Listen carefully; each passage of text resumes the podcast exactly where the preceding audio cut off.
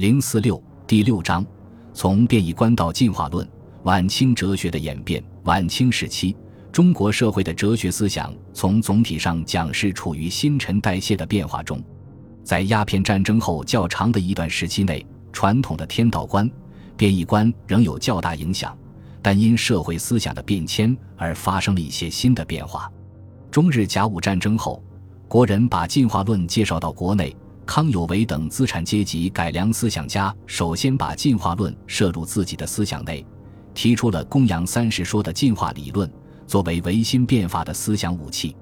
一时间，进化论风行国内，在思想界引起巨大震动。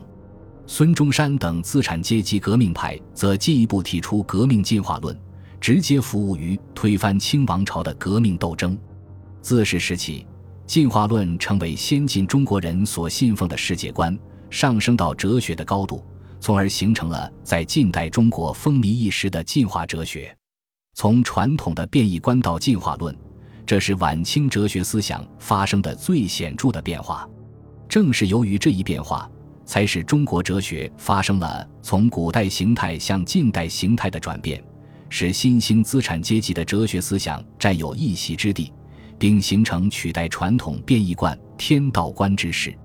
本章主要通过对龚自珍、魏远、严复、康有为、孙中山、章太炎等几种不同哲学思潮代表人物主张的剖析，来反映晚清社会哲学领域出现的新旧更替状况。